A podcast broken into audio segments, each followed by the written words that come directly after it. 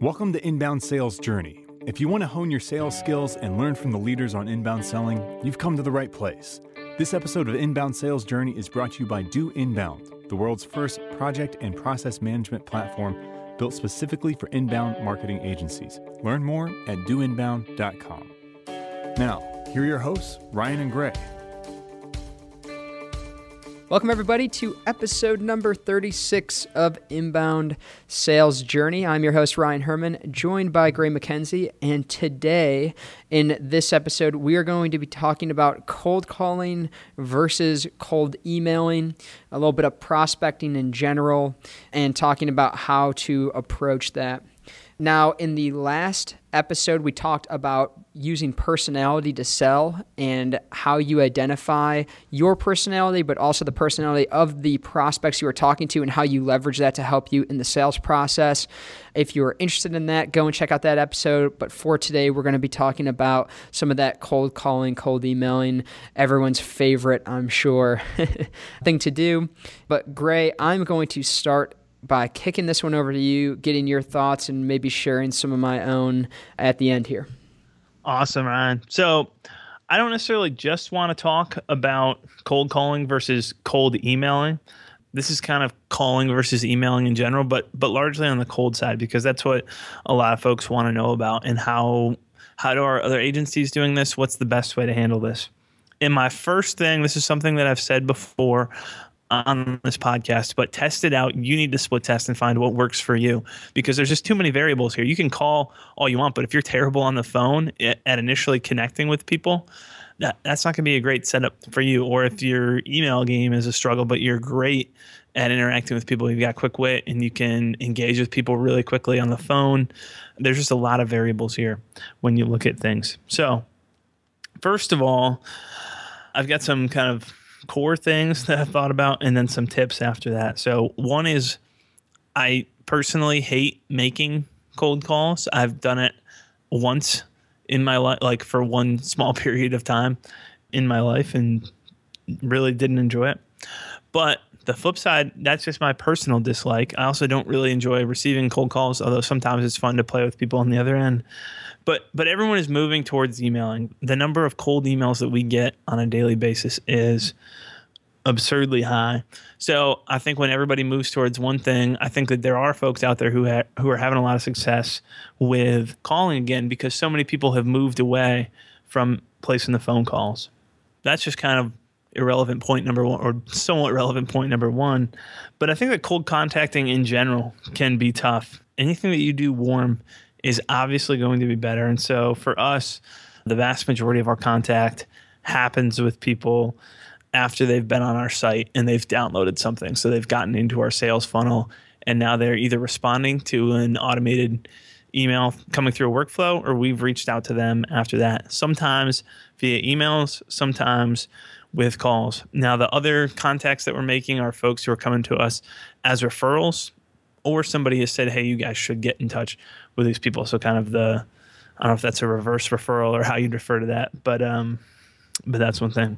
So, for me personally, I, I it depends on the situation, but I can be a fan of calling people after they've downloaded something, and especially if they've come back to the website. So I remember after Sidekick had first come out, one of the most exciting times with it was we had a prospect who we'd had a conversation with, I think via email, and wanted back on our site at the time. There was a pricing page that he was on and got the Sidekick notification, gave him a call, and really sped things up and helped close the deal.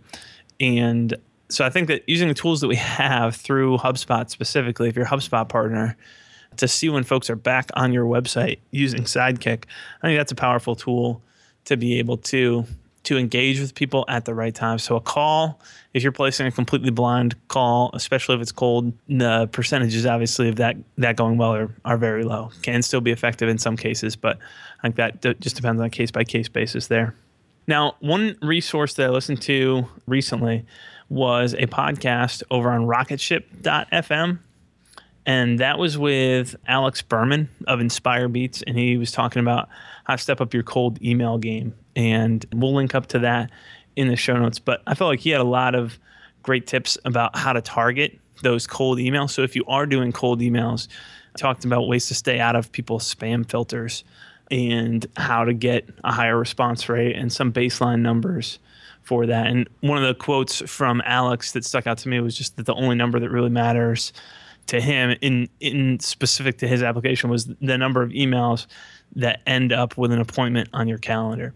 So I think regardless of what you're doing, what you want to do here and the principle that I'm kind of going to wrap up with here before I stop rambling for right now, Ryan, is that that's what you need to be tracking is track how much time and how much effort am I investing and what's the rate of return, how many folks are getting on my calendar, and then taking it beyond that, beyond appointments booked.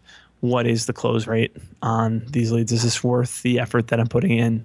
So, setting your KPIs, your key performance indicators, and setting up a measurement system and abiding by that, and then just run a test and figure out what works best.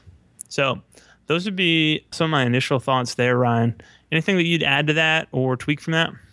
My favorite thing that you, well, I liked everything that you said, Gray, but my favorite thing that you just said is tracking. So here's the reality of this situation calling versus emailing, it's going to depend a little bit on the industry you're in, who you're trying to call versus who you're trying to email, and the, the approach that you take, how good your emails are, and, and how comfortable you feel on, on the call. Now, there is no one in this world, I am convinced, that likes cold calling.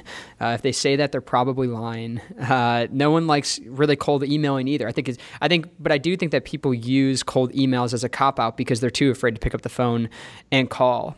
But the reality is, in order for you to know which one's going to be better, is you need to test both. So you're either doing neither of them, in which case you get to start from scratch and, and run a fair test for both in terms of this is how many hours I'm going to put. Maybe I take 10 hours and I put it into cold calling. I take 10 hours and I put it into cold emailing. And then I measure the results of how many appointments did we get from that and, and follow that, you know, that data all the way through how many of those closed. Maybe you take a, a bigger sample size even than that. But the odds are that you have probably done one or the other, or maybe you've you've tried them both, but now you're favoring one. I would guess that most people are probably favoring cold emails because, like I said, I think no one likes to do either, but the email is the easier one to do. What you need to do is you need to challenge yourself and keep doing what you're doing with the cold email. We'll say, uh, you know, for this this example, but. In, but make sure that you are tracking things like based on the amount of time I put in, how many responses did I get? How many appointments did I get? How many of those appointments then closed and into how profitable were those for me? Take the same amount of time, give it to the other method, and just see how it goes. Because even if you don't like calling nearly as much as you like emailing, if that's going to be the thing that makes you, you more money, you need to do it. But I think everyone's searching for an answer for this. Like, how do I do it? Which one's better? Can I just get away with emailing and do I have to be calling? You know, all this stuff. But the reality is, there's not like a yes, you should do this or you should do the other thing. You know, it's going to depend because of everyone's going to be talking with different people, everyone's going to be talking with different industries. One method that I have read, and I think Gray, you've read this book as well, Predictable Revenue by Aaron Ross. He talks about cold calling 2.0, which is essentially cold calling without cold calling. So his theory is, and just to give you some context on who Aaron Ross is, he was the one who kind of created this system for Salesforce.com. So when they were $5 million, I think he came in and he took them to a 100 million before he ended up leaving there. But he did it, he claims, by implementing this cold calling 2.0 system, where essentially the theory is you send an email asking to speak with someone who your information is relevant for, and they pass you along to someone else in the organization and then at least you have a warmed up lead that you can say, you know, I spoke with so and so, and they recommended you're the right person to talk to. There's a little bit more validity to your phone call. It's not completely out of the blue.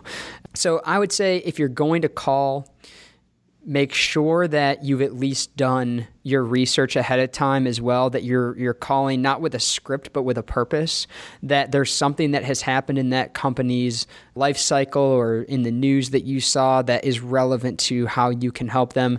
Make sure that you're providing value either way whether you're calling or you're emailing, it needs to be in an inboundy type of way, even though you're doing essentially an outbound, you know, an outbound outreach uh, to these people. So always be providing value, especially off the bat. Don't be coming in too too desperate or too hot with your, you know, this is why you need to partner with me. You know, kind of go slow and controlled, give them value, and, and move on from there. Good stuff, man. It's a hard one to figure out. If you are experimenting with this right now at your agency, we'd love to hear about it. Shoot us an email.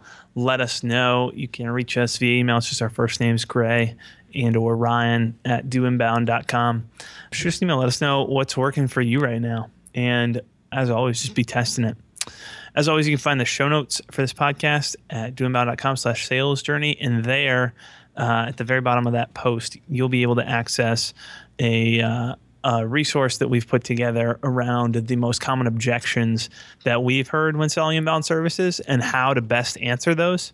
So you can grab that, uh, download it, keep it as a uh, as a handy cheat sheet for as you're going through the sales process. How do we address these? And hopefully that'll help you remember.